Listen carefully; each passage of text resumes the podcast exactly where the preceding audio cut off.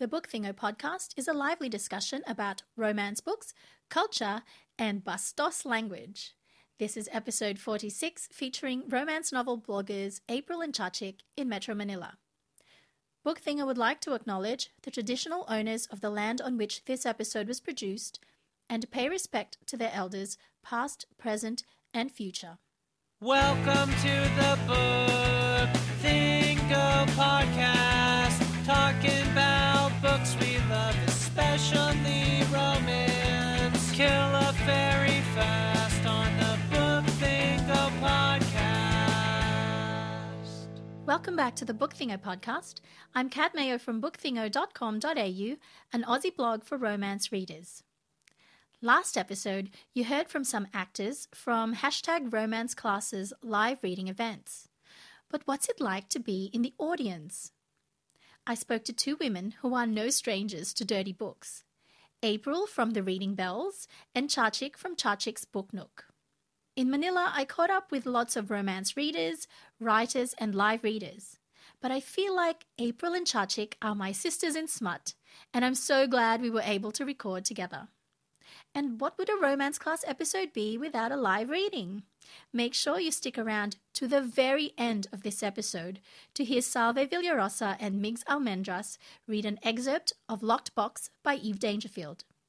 You can find information on all the books we talk about in this episode by going to bookthingo.com.au/podcast and clicking on episode number 46. Hello everyone, I'm April and I blog at thereadingbells.com. I started reading romance when I was in high school when one of my titas or aunties, she has this collection of Taglish, PHR, Precious Hearts Romances pocketbooks. And when she was at work, I read it after school, and that's where it all started. But right now, I don't read much Tagalog anymore, Taglish anymore, because the reading device I have is a Kindle, so there's not much Taglish romances available on Amazon for that. Hi, I'm Chachic. I blog at Chachic's Book Nook, chachic.wordpress.com, but I'm also on Twitter, Instagram, and Litzy, and I'm actually more active on those social media sites. I started reading romance also in my teens. I think it started building up when I was reading the Sweet Valley books, I started from the kids and then Sweet Valley High and then Sweet Valley University.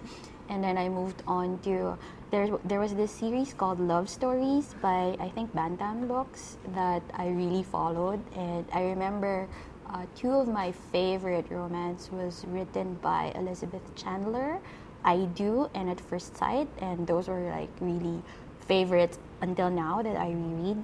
And then I moved on to some of my mom's Mills and Boon and Harlequin titles because it was just summertime and I didn't have enough books to read, you know, not having access to good public libraries. So I think that was mostly it. Since then, I've realized that, you know, romance is such a fun genre to read. So you guys have been in live event readings. What's the experience like? It was awesome. It was always a new feeling. Like, I attended all the live readings except for the first one where they met Gio for the first time. But ever since after that, I attended, and each is like different from the other, and it's getting better and better. And the recent one, Feels So Hot, is very amazing and should be there. So when you're an audience member, are you speechless or are you a screamer? More like I'm hiding. I'm hiding, right? Where's it meets, right? I was like, no, we were at Jody. Yeah. We're hiding. I'm hiding behind Judy's because everything is... It's just overwhelming. Yes. How about yourself, Chachi? I've only attended one, Feels So Hot, which is the steamy one. And for me, I think I'm more of the laughing kind. Like, I find it funny. Of course, I like the experience because it's different when the scenes are read out loud. I think that kind of experience brings a different angle to romance and the scenes in general. But for me, what really is funny as how the readers and the authors react. It's like everyone's brought back to high school and their crush is paying attention to them and trying to have a conversation, but they're like so overwhelmed and they can't even like process it. So that part is really the main highlight for me, but it's a lot of fun. I definitely do. So that's interesting, because one of the things that I've observed with these live readings is that the actors themselves sort of gain a following among the authors and readers. So is it really like that? Like, what's the relationship like between the audience and the actors? I think it's more of their performance, because like with Gio, he has this signature, his unique twist in every live reading, and it's always brand new. Like, he's gonna show sunscreen there, and it's different, and it's very what do you call that, new for other readers. Some are even shocked, but they're there. I'd like to think of it as like a symbiotic relationship where both sides get something out of it, because the live readers definitely feed off the audience. Like, I could tell that they enjoy getting the reaction. I mean, they're actors for a reason, right? This is something that they do. And of course the readers and the authors also get something out of it, because it's a different perspective to hear someone. Like, there are examples of books that I've read, and then I heard them being read out loud during Feels So Hot, and I'm like, I don't remember that scene being like that. So it's also a different way of seeing things, I think. They bring out a different side. So Romance Class is something that has only relatively recently become a thing. Where did you look for romance before Romance Class? Before Romance Class, I think I have already read a Tessa Bailey book, and that's when the dirty books come in. It all started there, Tessa Bailey. Line of Duty series, before Romance Class. Before Romance Class, I used to love the Summit books, which were also Filipino books that was published by Summit. I think Mina, who started Romance Class, also has one of her first books published by Summit, My Imaginary Ex. Those were for local books, but for foreign books, I think one of my gateway romances was probably Julie James. I think I've read romance before, but I remember I loved her books a lot, and she was one of the contemporary romance authors that made me want to read more in the genre. So I know all three of us read explicit books. What makes a good sex scene for you guys? Do you prefer it from the hero's point of view or the heroine's point of view? I'm more of the male point of view. I don't really have a point of view preference. It can be from the female point of view if the male also voices out what he's feeling, or what's going through his mind. Yeah, that's the thing. If, on the male point of view, I get to, what are you thinking about this girl you're having sex with? Yeah, I think that's the interesting part for a lot of readers, because you want to know what's on the other side, right? April doesn't read beyond contemporary, right? Yes.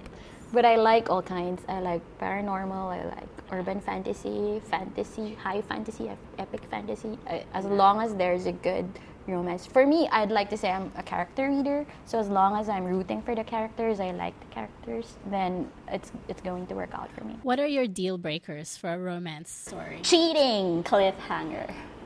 No to cheating. Yeah, and absolutely 100% no cheating. What about menage? Yeah, it's okay for me. I don't read menage. Is that because of there's too much tension and there's too much uncertainty? Yes, and they just own. Right.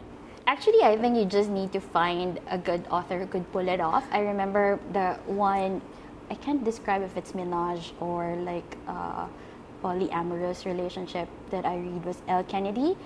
Where there was a Navy SEAL guy. I read that. Yeah, so that one worked out for me, I think. For me, the first menage was Emma Hawley's. That was the first time I realized that you could have a romantic ending with three people. Yeah, so that's how I felt that, she made me believe. I mean, not that I would go in that direction, but she made me believe that it can work. It's possible. Yes. April's like, I'm not sure. No. What about priest romances? Where the hero is a priest. As long as they're out of the priesthood by the time something really happens. If they kiss and then immediately quits the priesthood out of guilt? No, I think it's fine if maybe they're thinking about it, but nothing has happened. But if something has happened, then that's kind of like a deal breaker for me. It can happen. I do have some friends who wanted to be priests and was going in that direction for a few years and then they got out. So it can happen, but not while they're in there, while the vows still hold.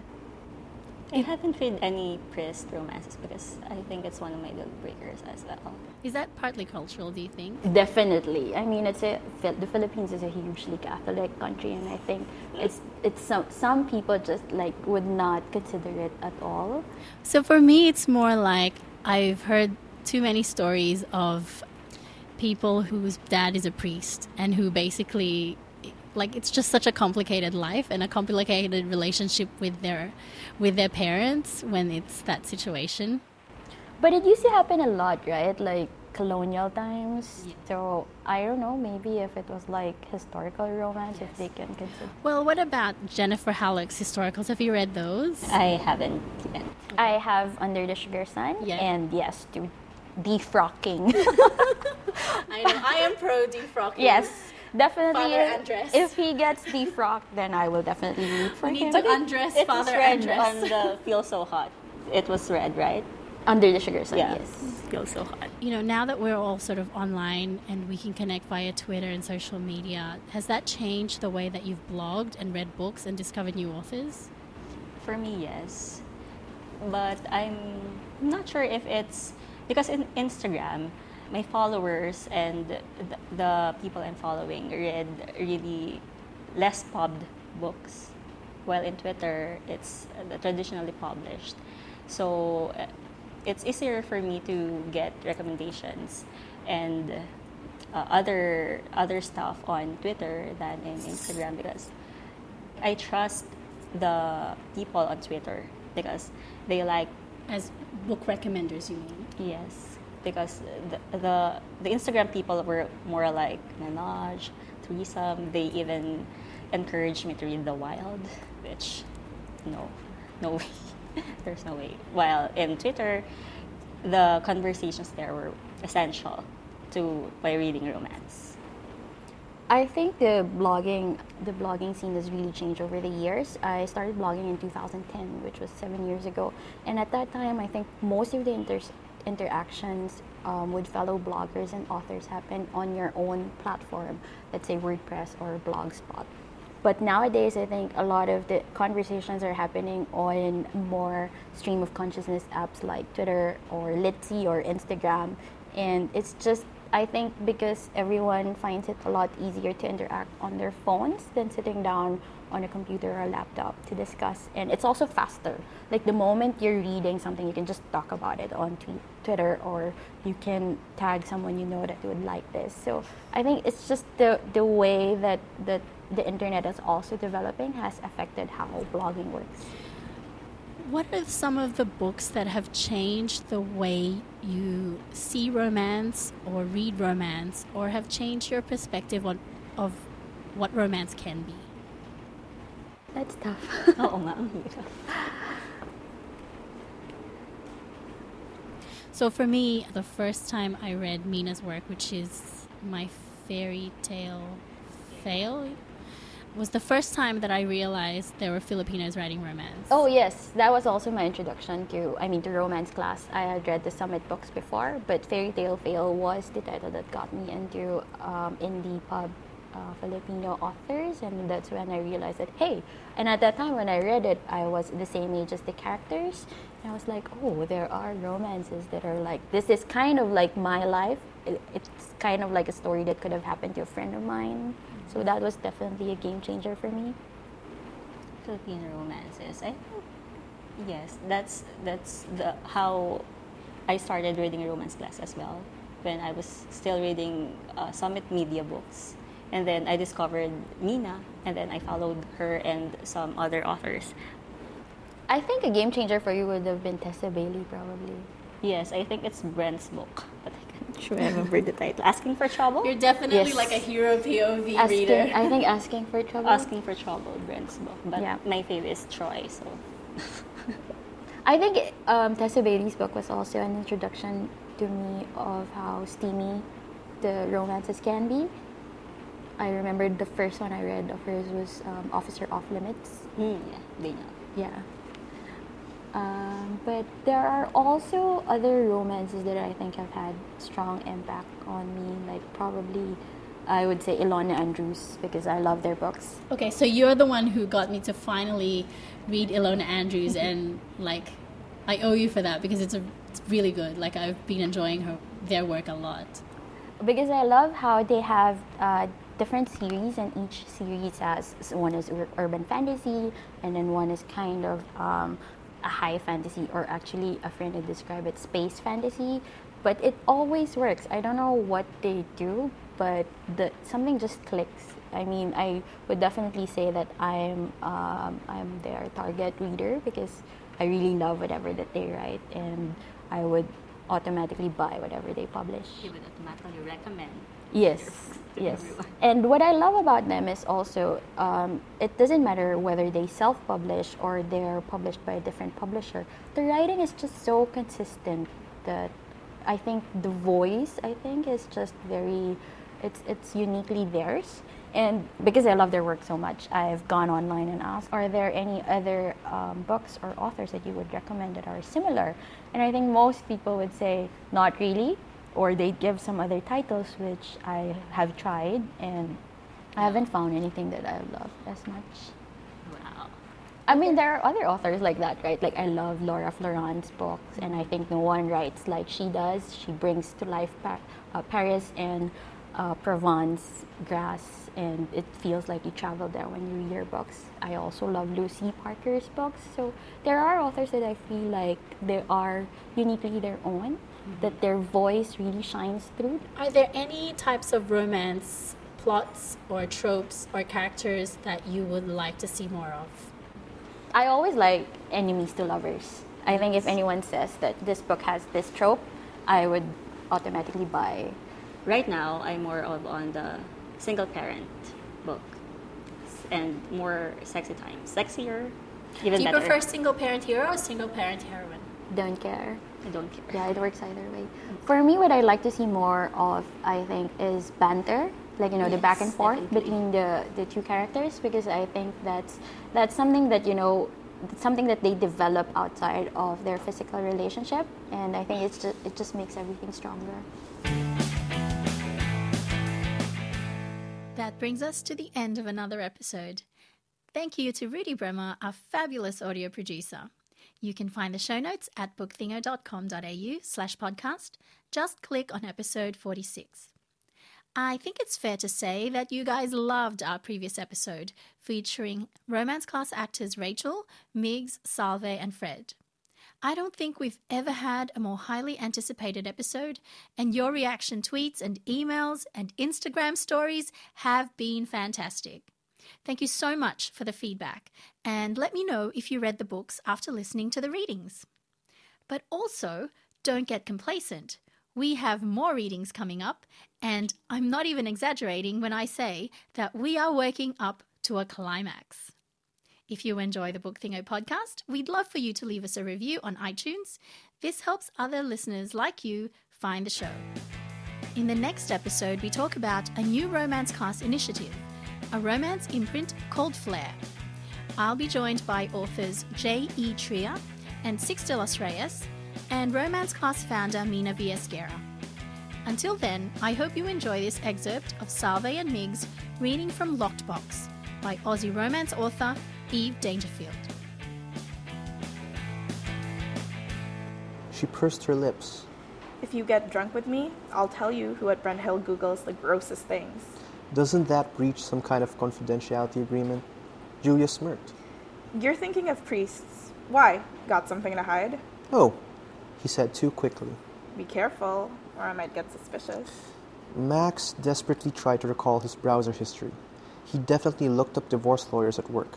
He had emails that showed his best mate lived with him and not his wife. With a jolt of fear, he remembered Dean downloading a hookup app on his phone, and changing his username to HungCop69 when Max couldn't order pizza at 4 in the morning. His skin went tight. Julia laughed. Don't look so worried. I promise I don't stalk my colleagues. Max examined her smooth gold cheeks. Well, you're not blushing, so I'm inclined to believe you. She immediately went red, and he wondered if he'd ever get tired of seeing her do that. You haven't been trawling through my search history. The only dirt I have is on cops who download viruses with file names like sixblonde/anal. Jesus, who did that? I'll tell you, if you have a drink with me. Max hesitated, more tempted than he wanted to let on. He pictured Julia drunk, her eyes bright, her mouth swollen with liquor, sitting in his lap, kissing him with soft, whiskey-flavored lips. No. You're not allowed to get drunk with the IT girl. You're a sad, soon-to-be-divorced asshole who's going to be laughed out of his job. The last thing you need is alcohol complicating your fucked-up feelings. Screw it. Max extended a hand. Let's do this.